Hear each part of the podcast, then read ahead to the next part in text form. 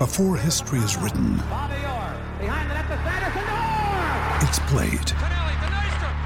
Before it's frozen in time, it's fought one shift at a time. Before it's etched in silver, it's carved in ice.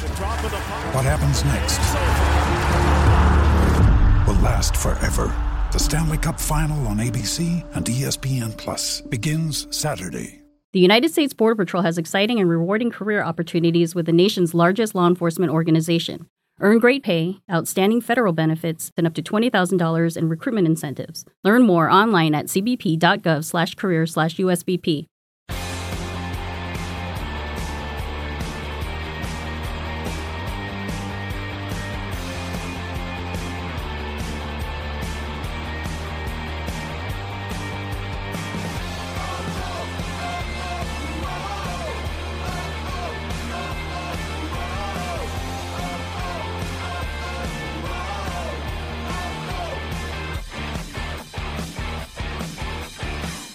I'm Kenny Jackett, and you're listening to the On Average Wolves Fancast. Hello and welcome to this week's Wolves Fancast. David Evans here, and on the podcast this week, there's loads of us this week. We're full house. Bandwagon jumpers. I know, yeah. Get to the near the playoffs and everyone wants to come on board. We've got Luke Thompson. Hello. With us. Oh, I was getting what was that? It's like a choo-choo train. I don't even know what that was. Hi. There we go. Rob Fletcher. Hello. Richard Hobbs. Hello, everyone. Jay Freeman. Hello there. Ben Husband. Hello. There we go. You're still keeping your jacket on. Nice. Got that look. Yeah. Well, I'll take it off now. I'll take it off.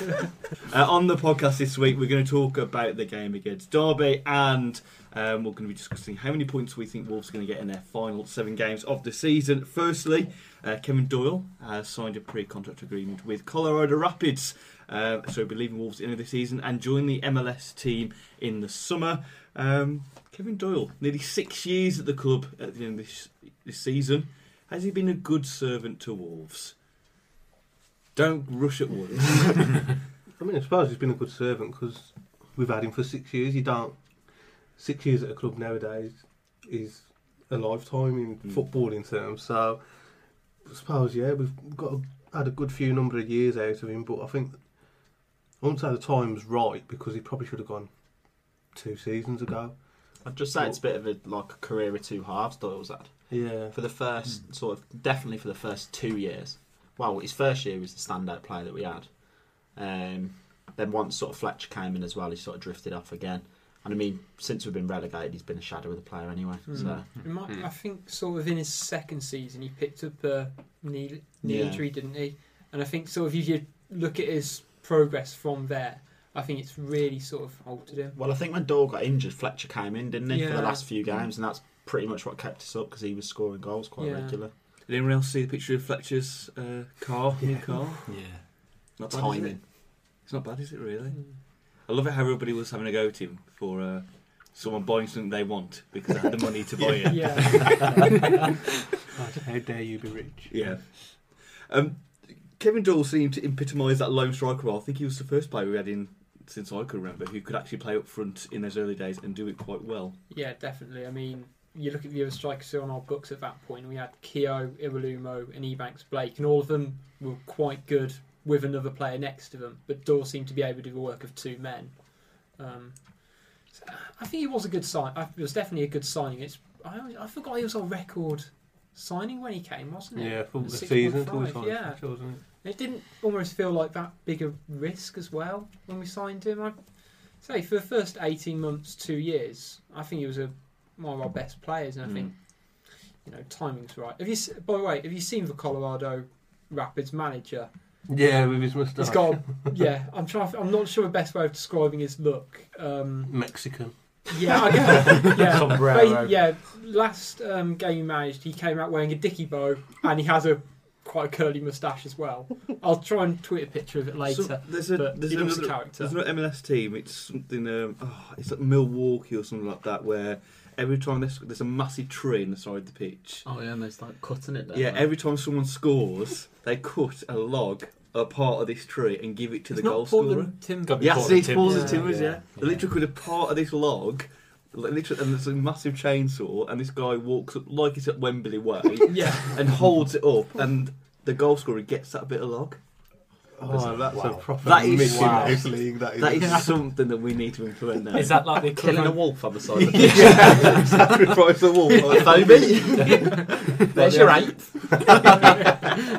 That's a slightly downgraded version of someone getting a six-pack of Banksys and then opening one can and giving it to the goal scorer. Proper Stone Cold. Yeah.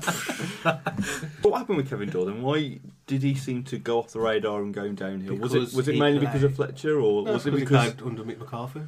He burns people out. I think he ruins people. He ruins players. Mick McCarthy does. He's a terrible manager. I really don't like it. I don't. And I think there's several players that we had who were good. And then Mick McCarthy just ruined them, and I think that was Doyle's problem. That McCarthy, like Ben said, he just burnt him out. If you look at how good he was when we beat Man United, when we ended their unbeaten run, he played up front. It was when El Akobi scored or he scored or one of the two.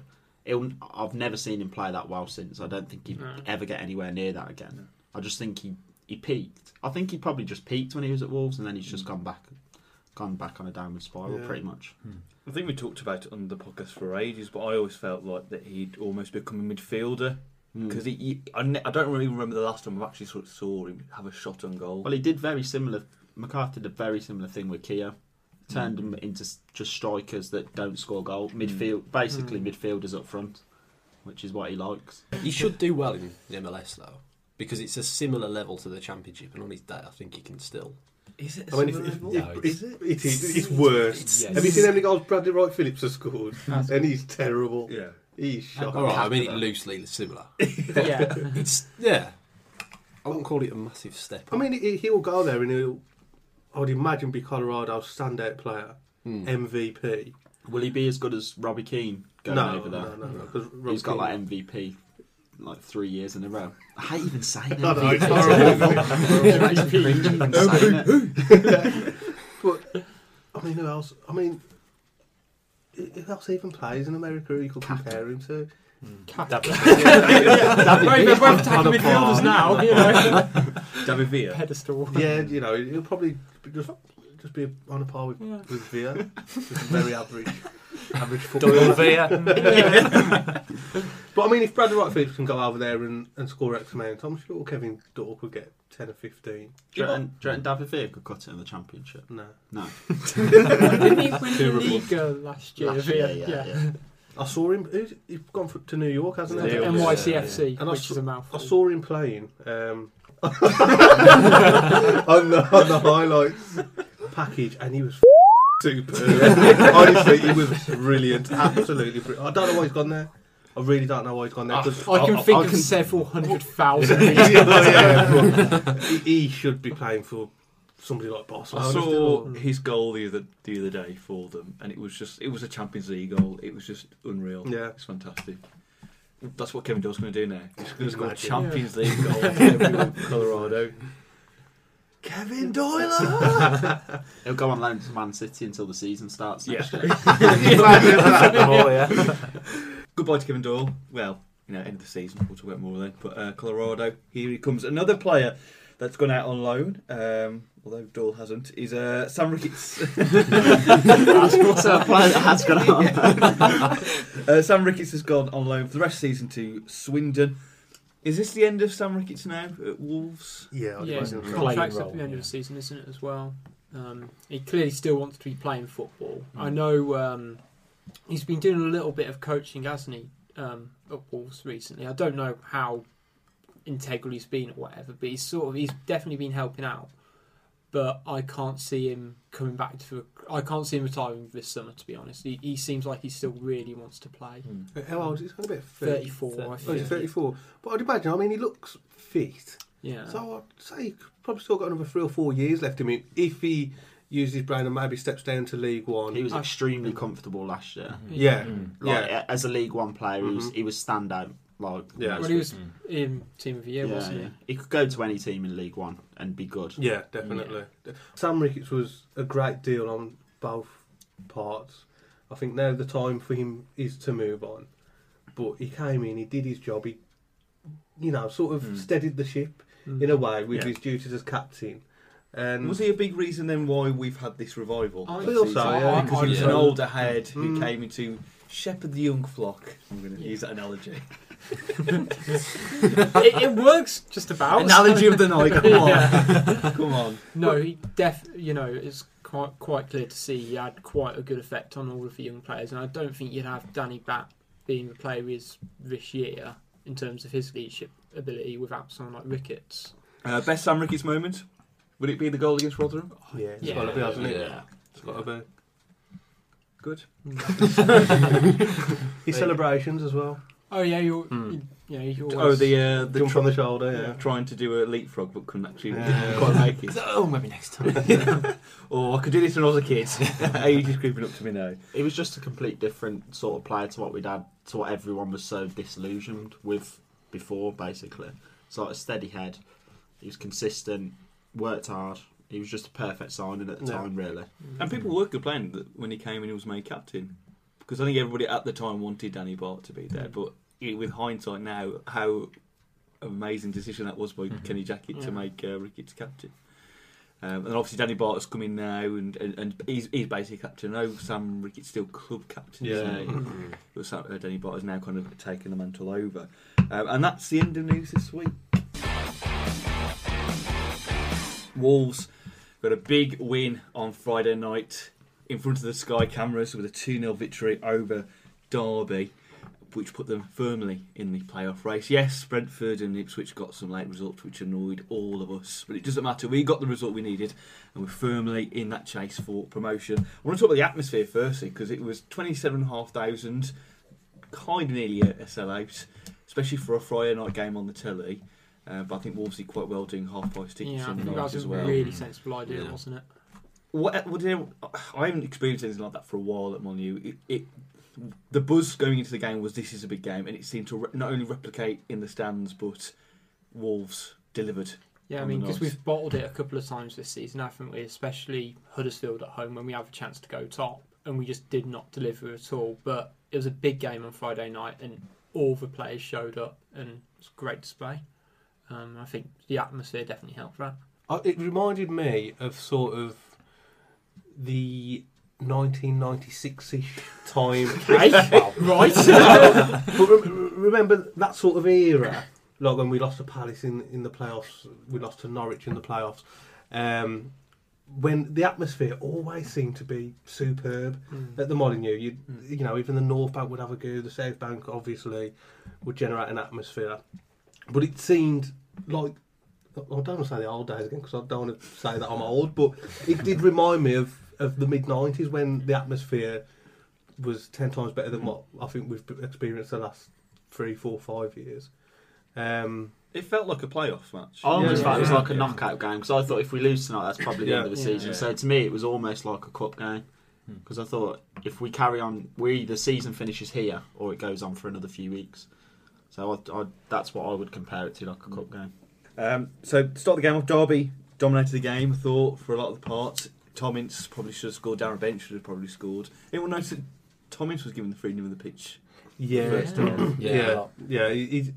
His movement was superb, really off the ball. He was never stood still, always moving, always looking to receive the ball. And I personally feel that we struggled to contain him, especially when he was on the ball. He looked a real threat. And he looked, you know, every time he got the ball, he seemed to cause us trouble. I thought he was a standout player for them. I disagree that they dominated the game. I think they dominated possession.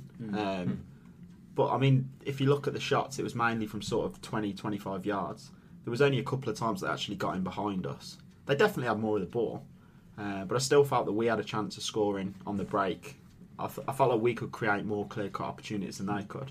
I don't know if they were just lacking confidence because they're not scoring goals, but that was definitely the impression I got. I think the difference was that we were quite solid defensively. And going forward, our pace was frightening at times. I thought it was fantastic going forward. I think, they definitely had a lot more possession than us. But, you know, there's 1,001,000 ways to win a football match. And having more possession doesn't mean you're going to score more goals. And frankly, Will Hughes had a very good game. And he, you know, he's clearly going to go on to big things. But all he did that game was just do 1-2-touch passes, but it was just left and right. And Wolves just set up, you know, their two banks of four, and if it's 30 yards out, you'd be happy all day as a defender doing that, because we know we've got, you know, Jackie will have drilled into them this week. Just keep your concentration levels, keep your discipline, because as soon as we win that ball back, we are going up the field and we're going to have a good chance of scoring. I mean, you look at his opposing number like McDonald, he wasn't involved on the ball as much, but you look at some of the passes, he's obviously set up the goal, he's also played the ball over the top when a Phobie's at the crossbar. I think that's good, that might have its own segment later. Sky Sports called it the clearance. They've managed to clear their lines and they've managed to break. And they went, oh, I think we might have done a little disservice there. Do you think? If you've not watched Kevin McDonald at all in the last month. King of through balls. King of through balls. Thomas Kuszczak. Can't catch a ball. That's why I don't think Thomas Kuszczak would ever be good at Pokemon. He can never catch them all. Can't seem to catch a ball, but can pull off, as Regan says, some fantastic TV saves. Could Derby have killed the game by half-time if it wasn't for some of Kuszczak's saves? Definitely.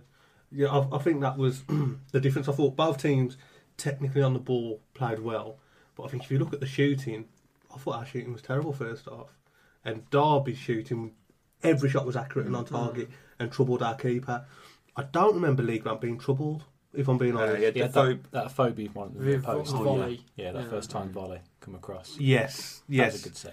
Yes. But that was probably the only time he was troubled. But, you know, I thought Derby, every time they had a shot, the troubled us where we didn't, which I thought was the difference in the first half. And then I think the difference in the second half was, again, I think we was both evenly matched technical-wise, but they just made more individual mistakes than we did. Do you think if Kuszczak decided to catch some of these balls, which he could comfortably do, he could really challenge Hakimi for taking off the top spot when he comes back? Definitely, I think shot stopping, I'd say they're on a par. But with Kuszczak, it's more than the catching. I think the command of his area is poor. Yeah, his distribution's poor as well. Yeah, he's got more kicking technique, hasn't it? I think there's more to it than just the catching and the punching. I mean, it infuriates me that there was several times over the last few weeks where a ball's coming through, and you can see the frustration in the defenders thinking, why isn't he coming through? There was one example, Goldborn's took it on his chest, and it's going towards Kuszczak, and Kuszczak's literally stood on his line, not moved a centimetre, and Goldborn's had to clip it back across out for a throw. Yeah. Hakimi would come out and clear Goldborn out as well. He'd just come and take everything. Yeah. He's got a bit of the Michael Oakes about him. This is a very similar situation to Michael Oakes and Matt Murray about 10 years ago. They're both very similar goalkeepers, and the fact he can't catch a ball and stays on his line and his kicking's not brilliant is exactly the same as Michael Oakes, but his shot stopping is second to none. Yeah, I think being a shot stopper, it's a prerequisite for a goalkeeper, isn't it? You know, you get in the FA Cup all the time, don't you, where you've got a goalkeeper who's pulling off wonder saves, because, you know, that's bottom line for a goalkeeper. The next step up's being, as you say, command your area, your kicking, the way you come out and dominate your area, and I think these days Kuszczak seems to lack that compared to Hakimi. Well, if you had, like we're saying, could he challenge Hakimi? I think he could, but it would be adding a lot to his game. It would be adding kicking, speed of distribution, speed of thought, because I think Hakimi's quicker in terms of knowing where the ball's going. I think he's more like an outfield player in terms he gets the ball, he already knows where it's going. His catching, his command... So, no, I don't actually. No. The big controversial decision at the end of the first half was Derby, I'm going to say oddly, had a goal disallowed, pull back for a free kick, and potentially, what should Danny Batth have been sent off? So, the question is, gentlemen, should Danny Batth have been sent off, and should it have been a Derby goal to lead half-time? No, it shouldn't have been a goal. He blew the whistle quite a lot. Because he blew the whistle. He did blow the whistle, and then Kuszczak kicked it, and, you know, anyone can... Would you call it a kick, really? Well, clearly. It fell on the ball. Yeah, whatever you want to call it. It's a completely different phase. It's not even like Bent's gone down and someone's... And he's got back up and put it in. I think. How do you know that if the whistle doesn't go, Kuszczak doesn't take a touch and clear his lines properly? Yeah, so. I think for that, I've not really got an issue with the refereeing. But if he's given that decision, which... Again, I think is probably wrong. He's got to send him. I don't know how in the world he hasn't even booked him. I initially thought, because I thought, oh God, he's going to go in. I thought, he's given a bit of time here, so he's just thinking about it. And then I thought, oh God, he's still... No, it might just be a booking. And then I was like, no, okay. Bat's just walks back into the wall. Okay. Everyone be quiet. Shh. Yeah. Yeah. It's like, maybe you'll think I'm Macaulay or someone. I don't know. But I think if the ref has, if he's given the free kick, he's got to send him off. Do you reckon the ref bottled it? Massively. Because I watched it on Sky because I'm not fully on the bandwagon yet. Give it a couple of weeks. Yeah, but Don Goodman, the amount of times he brought it up, I reckon he mentioned it another 40 times during the game. He hates Wolves. And he kept going, I don't want to keep mentioning this red card, but he should have had a red card. And then we'd have another chance, and he'd go, would they have had that chance if Danny Batth? Surely someone's got the game recorded. Someone play the game back, just for your Fancast love, and count how many times Don Goodman said that. So we went into the second half, and the game opened up for Wolves, and Nouha Dicko got the opening goal. I thought, not just the goal, but I thought Nouha Dicko actually played quite well in the game. Really across that box. Sky were absolutely loving him. Yeah, absolutely. Just saying how good he was, how sharp he looked. I like how we've got these different perspectives. We've got the real life and the TV. What's the real guy? Not playing FIFA. Yeah, this is good. But and it was good to see that we played a 4-4-2 and it worked, which was quite because you know we've been scared to play that for years and years and years now, and it's good to see that we actually have the personnel now to be able to pull off the 4-4-2, which is quite promising. But I thought Dicko, you know, superb. I thought Afobe, he surprised me how good he is in the air. I don't think the Derby defender won one header against him. His aerial ability was absolutely superb. It was a good goal by Dicko though. Make three of them, I think. Yeah, I think the keeper's got to say. It was excellent work by McDonald in the first place, wasn't it? Because he definitely sort of pounced upon it, didn't it? It wasn't like it just fell straight to his feet. He did see where the pass was going, and you know he had presence of mind to put in Dicko. Because I thought he'd messed it up. Yeah. And when he was running through and he took it wide, I thought, oh, you idiot. Slowed it down, but and then you know the next thing you know it's in the back of the net. So if any of you picked it up watching it live. But when Dicko went off, he didn't sit down for the rest of the game. The camera kept focusing on him, and he was leaning over the back of his chair. Just I think that was brilliant by Jackett, though. Fantastic. To make that change, and then to go to the 4-2-3-1 or 4-5-1, whatever. Because Derby, the game, to be honest, killed us. Once we scored, God, it was we sort of switched off, didn't we? And we allowed them to play. We allowed them to play. We basically could have dug a trench on our 18-yard box. Which is always the Wolves' way. And I think... He did Jackett making that tactical change won us the game. Yeah, I think if we would have kept the 4-4-2, I think they would have equalised. I think we'd have lost the game. Yeah, because it was just if Derby would have scored during that period, it's really hard to then come back into the game once you've decided. Well, this is probably it now. Yeah, so it was really good because he brought on Edwards and Van La Parra, and like it almost gave us like two different dimensions for defending because you know Edwards is going to chase it all day, but Van La Parra also does quite a good job defensively. Just because of his pace. Not in terms of getting back, but he scares the life out of your fullback, which means he's not going to bomb on. And he just gave them that bit of a mix as they weren't sure whether to stick or twist. I think you say there's been a couple of times this season when Jackett's made a tactical decision and it hasn't paid off. So like against Forest at home, when we were 1-0 down, he brought on MacLinden. Yeah, it was MacLinden. And all of a sudden, we just conceded two in about the space of 5 minutes afterwards, and it just didn't work. But you say, we could have lost that game if we didn't make those changes. Defensively, I thought we did really well, especially in the second half with Barton Stearman in the middle. Won all the second balls, cleared it away straight away. The fullbacks were really good. I don't think I've seen a Goldborn play a better game for us. Superb Goldborn was absolutely superb. I mean, Fancast player of the season, don't you know? Well, exactly. I don't think Derby got in behind our defence once, did they? I can't think of one. Not that I can think of. And I don't know whether it's their tactics, but they're scared to put a cross in Derby. There was that one in the first half where Bent, like when they've whipped the ball across Bent slid towards it. He was offside then, but they didn't do it, did they? Yeah. But I mean, I can't think of another occasion where they actually got behind us. No. There's a lot of long shots. A lot of them outside the 18-yard box. But that just shows how good we were defensively, that we were forcing them into shots from long range, which 9 times out of 10 you're going to go in the stand or Kuszczak's going to take care of, which he did. And then we came to a glorious moment in the game. Lee Grant with the second goal. I've watched that back and we've all obviously laughed. Rob, your tweet 20 times. But all I can think of is that he's watching the ball. He's conscious that Danny Bart's there, so he's thinking that Danny Bart is going to muscle in for the ball. Doesn't realise that he's fallen over because he's just looking at the ball. So he, because I'm like, you think how slow that ball's going, you can just catch it. So he must think that Danny Bart's still there. It's going to back to tussle him, so he's going to punch it and then. But it was just amazing, because the ball came in and clearance, it just went high. I was thinking, oh, it's just gone high. You know, it's going down pitch. Wait, no, it's. That's not going anywhere at field. It's gone. Hang on. How is that? How has he punched it so it's gone behind? Yeah, that's what I didn't get. It just defied physics. And I love the side back. It took the side back a couple of seconds to realise It gone in. But I think the whole ground, you sort of anticipate just the ref to blow his whistle and give a free kick against the goalkeeper. Even when he's not touched him. Even though Danny Bart didn't touch him, I'm still surprised he didn't get a free kick. It's gone that bad now. You don't have to breathe near a goalkeeper. Because he's ran across him. I thought the linesman was going to flag and think that he'd like run into him or something, and he's just got it wrong. But what is it with Van La Parra and crosses that seem to somehow go in? Because so talented, the best judgment of all time. Correct. Yep. Sticking by it. Did you honestly say that? Yeah. Was it first podcast of the season? Yep. Was it the best touchman you've ever seen? No, ever played. and that basically gave Wolves the win. Obviously, after 90 minutes, a lot of time finished and Wolves won 2-0. That's not right. Football beginners.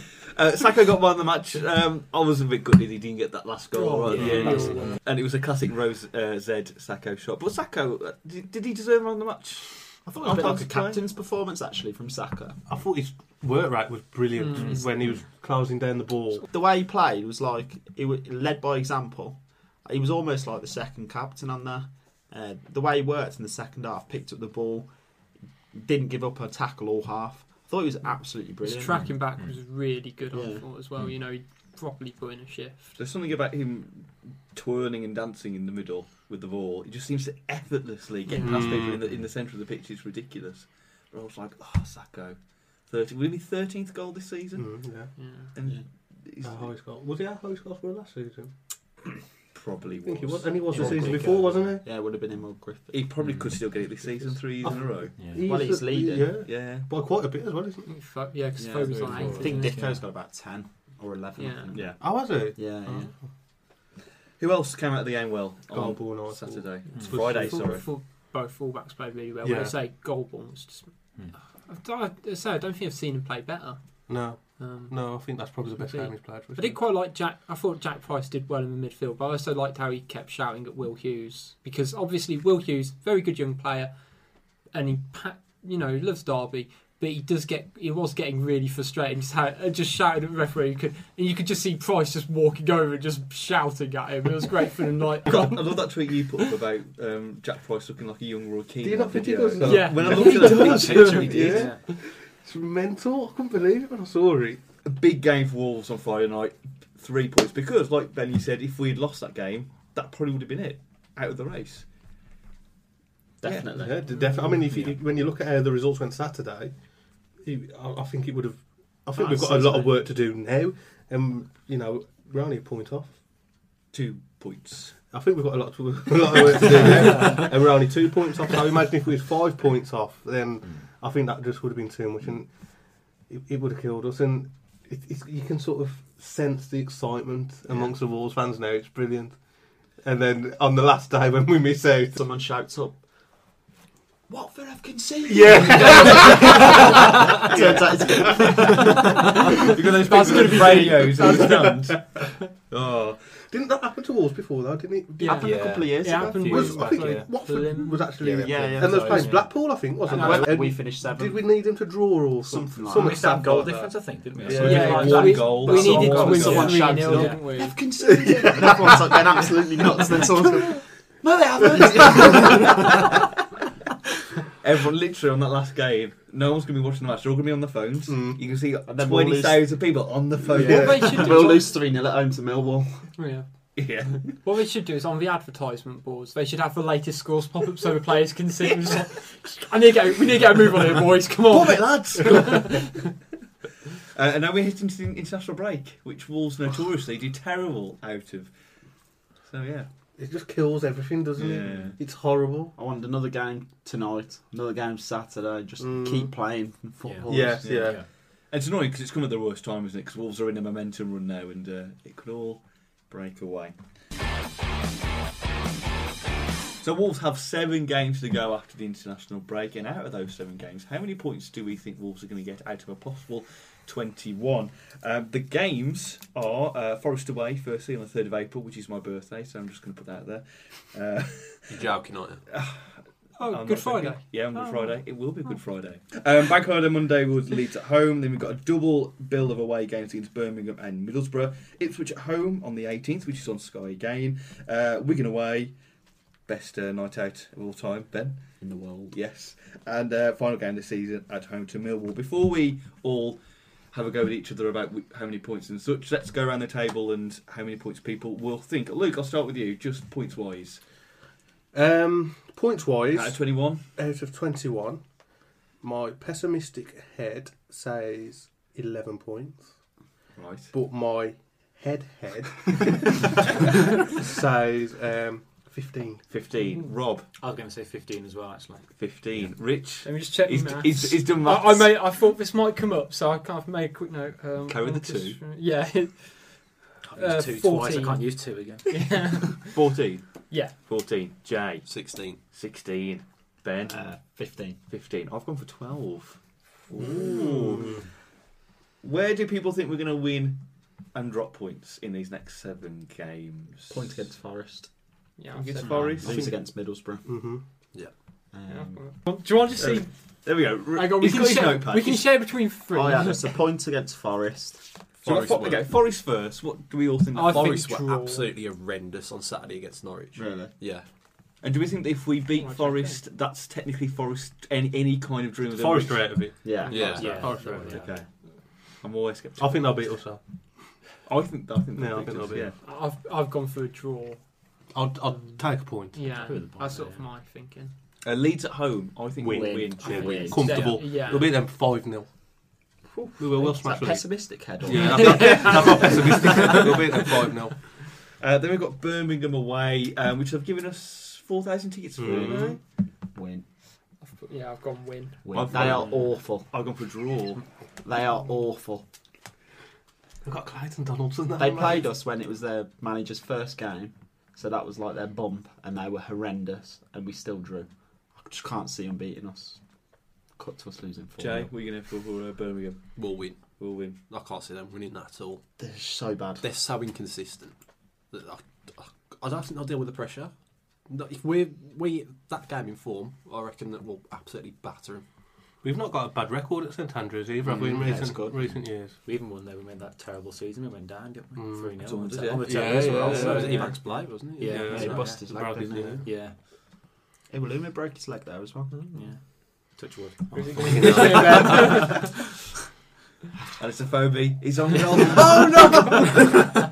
Jesus Christ. I think Dicko played in that game against Leeds. He was absolutely horrendous. Remember when he came in and people were like, "Who's this?" But then when we played Rotherham in the Championship, I text my mate saying, "If this Dicko scores, I'm never watching Wolves again." He's the worst player in the world. Yeah, he scored 2, didn't he? Or 3? Oh, away. Yeah. Then we've got Middlesbrough away, which will be a massive game. I know we played them at home. We won 2-0. They were shadow of a side that were, you know, how good they were, but this time around, if they're up for that top 2, they're going to be on form as well, especially Patrick Bamford, who normally he's a very, very good player. Did anyone see the goal against Derby? Lovely. Yeah. Such a good goal. Yeah. Have you saw their defensive record? Yeah. I can see 30. I know. Wolves and Middlesbrough got the joint highest clean sheets this season so far with 17. Little stat for you right there. Good stat. Note it in the pad, Rich. Next week's. Middlesbrough away, what do we think for that one? Middlesbrough away. Yeah. I've got 2-0. I think we can almost afford to lose one game, to be honest, if we've got any chance. Yeah. I think it's almost got to be Middlesbrough, just a few other teams. Mm-hmm. Then Ipswich at home, which is a Saturday lunchtime kicking off. Win. I think we'll win it. Yeah. Or it's one of them. Will Mick McCarthy come back to haunt us and snatch like a 84th minute equaliser, like a 95th minute winner? Yeah, just something horrible. I just really hope. Christoph Bowe's head. It's going to be better. You watch him score. Yeah. You watch him score. I just really hope that Jackett can just out-tactic him and beat him like 4-0. Just to prove like people wrong, go like, oh, I'd love Mick McCarthy back on you. Passion, that's what we need. Yeah. Still get people who, you know, non-Wolves fans still come when you tell them you support Wolves, should never got rid of McCarthy. Even now? Then we've got Wigan away. Win. I've gone. Greatest night out in the world. Wigan away. A hungover win. I've gone for a draw. So I've gone draw as well. Because I don't know if where they'll be relegation-wise. Yeah. And if they are relegated, they're probably their last home game of the season, will they want to put on a... But their home form is shocking. Jermaine it's Pennant. Really bad. Is he playing for Wigan? Yeah, he's got two. He's got two free kicks the other week. Jeez. Did you see this? His second free kick? Yeah. Wigan gentlemen. I've gone draw. Draw, Rob. I'd say win. Oh, Wigan will win that one. Win. And final home game this season. Millwall at home. Millwall, I would think, are going to be down by then. And obviously, it'll just depend on where we're at. Whether we need that win by 4 goals to win. If we don't beat Millwall, then we don't deserve to be in the playoffs. No, we've just got to make sure we score 4, because Ricardo Fuller will score a hat-trick. Yeah. I just remember that away game when it was 3-0, and I was like, yeah, we've done this now. And then when he went 3-1 straight away, crap, we're going to give this away, aren't we? I was in Cardiff on a day out or something. It went 3-1. I said, you watch this, we are not going to win this game. They're like, oh, come on, you've got ages. No, we're not going to win this game. Yeah. Don't want to talk about it. 12 to 15 points is enough for Wolves to be in the playoffs. I think Wolves haven't got the best of runs. With those fixtures, other teams got better. I think it depends where the points come from. Have you saw the other teams' runnings though? I've seen some of them. They've all got to play each other. Yeah. Bar Brentford. Brentford have got a fairly, I won't say easy running, but they've got the best out of the lot. But if you look at all the other teams, they're going to be taking points off each other, which could play into our favour. I feel like Brentford are stuttering a little bit, because that last 2 games now they've been really poor. Millwall, they were awful. They were lucky to get a point against one of the worst sides in the division. That'll be the surprise package of the season, really, won't they, Brentford? Yeah. You wouldn't have thought Brentford would be a top 6 team to start the season. It's scary to think that, you know, at the end of the season you might possibly have 2 promoted teams challenging for the... You know, you've got 2 promoted teams challenging for the playoffs. With us and Brentford, haven't you? Considering they lost the manager as well. Yeah. You know, they're still playing for him, aren't they? You know, you would have thought they'd be like, oh yeah, whatever now, but they're still going for it. On another manager note, Jay, you met Kenny Jackett in your kind of press world at the end of the day. You noted what a nice guy he was. He was very calm, very professional. I don't know. Like, have you spoken to in your kind of, you work for BBC Sport Online, so you've spoken to other managers previously before, a few of them, so compared to what was he like as a professional, in that professional capacity, dealing with him? I don't know, it's the first manager I've seen where he's really spoken to you on a human level, and that sounds weird, but there's no spin there. You meet him, and like when I met him, he was sat down and he immediately got up and shook my hand, asked my name, had like a bit of general chit chat, which I thought was nice, and then like we almost sat down together and then we talked, and then he gives you some eye contact sometimes. I just felt like, you know, he deals with people quite well. More of a chat than an interview sort of thing. Yeah, like definitely. And he I mean, I know managers to an extent these days are media trained, but I don't know, there's just a warmth about Jackett, and definitely a professionalism. There's just something where he accommodates you when he speaks to you, and I think that's a good characteristic of a manager, but I think maybe that's part of the reason why we're doing so well since he's been down here. He's just that he can deal with people and the press quite. Never seems flustered, does he? I mean, no. I know since we've not really had to go through a period where, you know, it might come under heavy criticism, but did we go through that period in sort of October time? And when we wasn't winning, fans were a bit sort of, should he stay, should he go? But even then, he always seemed really calm and intelligent, like he knew what he was talking about. A good example of that is I saw him after the Fulham FA Cup match when we lost on penalties, and you could tell he was livid. You could tell he was absolutely fuming. But when he spoke with thought, and he was calm, and he considered everything he said before he said it. And I thought that was good. He wasn't worried about giving the press a line. He wanted to explain himself properly, and I thought that was good. Well, managers that like build themselves on, you know, being hilarious in post-match interviews, so your McCarthy's and your Holloway. Is it Holloway? Yeah, Holloway. It sounded weird when I said it then. When it's going badly, they seem so... It just seems horrendous when it's going bad. Like McCarthy, when it's not going well, is no longer funny. When he's just churning out cliche after cliche, you just become bitter. I think it's really quick to become funny to bitter. Whereas Jackett's just, he answers questions as they're asked. He'll give an actual answer. Like I was saying to you, if they say, "Well, what went wrong today?" he won't say. He won't give a reason, like a tabloid reason. He doesn't... Oh, well, why didn't you play? For example, why didn't you play Lee Evans today? He won't come out and say, well, he's not performed in training. He'll say, well, we was trying to change the shape. We was looking for different sort of areas, and we felt like we could, you know, other players would suit it better. Mm. And it's not a story then, because people don't want to write about Jackett changes tactics. Yeah. It's not a story. Yeah. It's not a headline. Yeah.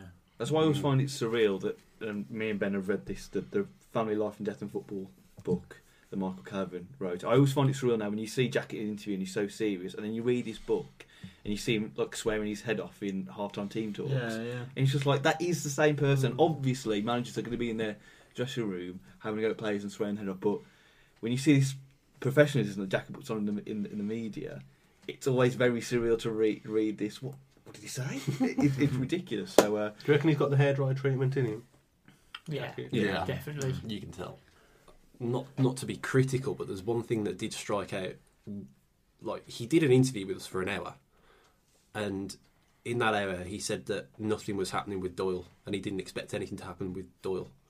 And then the following day, oh, he's gone to Colorado Rapids. Oh, well, right.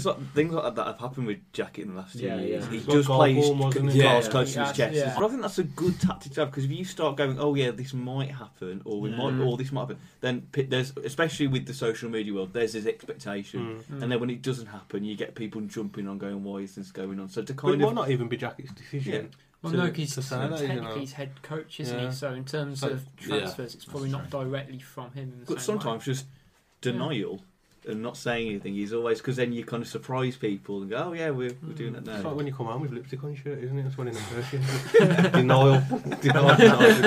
There's no spin there. There's no mind games with him. Yeah. It's not like we've got like a top Premier League manager like, you know, like Mourinho or Van Gaal or something, who's more interested in themselves, you know, as well as tactics or explaining themselves to the press. I think he's very wary about his job, and he wants to come across well for what he does, not for who he is. Do you think he could cut it in the Prem? I think he could, you know. I think so. I was a little worried at the start of this season he might not be able to cut it completely in the Championship, just because his record previously with Millwall. But I think it's now turned out that just Millwall weren't very good, more than he wasn't a great manager. But there's no reason why he can't. You know, I've seen a few tweets on Friday night actually for some Millwall fans and like Millwall blogs and stuff saying it still makes me feel sick hearing them sing Super Kenny Jackett. I'd like to see Kenny Jackett deal with a big star player, and I'm not really Sako to an extent, but I think Ronaldo that, or you know, that I'd like to see him deal with Bale. But that's the Premier League next level, isn't it? It's bringing in a couple of quality players who will demand more money and make it. It's why I think Ancelotti has done such a brilliant job at Real Madrid, because he has to kind of keep all those big players happy, and he gets the best out of them at the same time. And that's what, if Wolves did get to the Premier League and they have to bring in those players, you want Ancelotti. Yeah, basically. Yeah. And if they have to break that wage structure, it's then keeping everyone else happy, and these big star players can get the best out of them. We've sort of said about Jackett is he likes to treat the club's money as he would do his own, so he's almost quite protective of what he wants to spend it on. And you say if he has to spend a lot of money on someone, I'd be, I don't know. I think he could. If he spends $5 million on a player, I've got to the point now. I'd be like, I will completely trust this guy. He's going to be but he's going to be amazing. He's been reasonably ruthless though this year. It's not like you can't see us if he went to the Premiership like, well, I'll still play all this team. Because think about it, Ricketts would play every single game last year. Yeah, he's gone up. Yeah. He's not good enough. He won't play anymore. Just come out of the team completely. Yeah. And Jacobs. That was it. Jacobs. Yeah. He's happy enough to get to a level and think, okay, these aren't good enough. They were good enough for me last year, but we need to progress now. So these won't play anymore. And that's a massive thing. If you look at it, that's where we struggled with McCarthy, I feel. Yeah. Because he wasn't ruthless enough. You reach a level and then that's the level. Yeah. Whereas Jackett's quite happy to say, okay, thanks for that. See you later. Because it'll be someone like James Henry, it'll be your next... Yeah. It'll be someone like that, who'll be sort of the next on the chopping board. Oh, I've got not a literally insights about the future awards. And that's where we'll leave this week's podcast. Thank you very much for listening. Follow us on at WGFC Fancast on Twitter, Facebook Wolves Football Fancast Show, and on the website wolvesfancast.com. Thanks to our sponsors, Opera Creative. If you're looking for a new website to be built, check out operacreative.com. International break, so we won't have a podcast for a couple of weeks.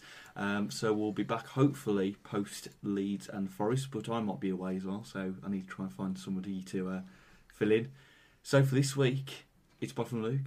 See you later. Bye from Rob. Cheers, guys. Bye from Rich. Bye. Bye from Jay. Robert. Bye from Ben. Evening.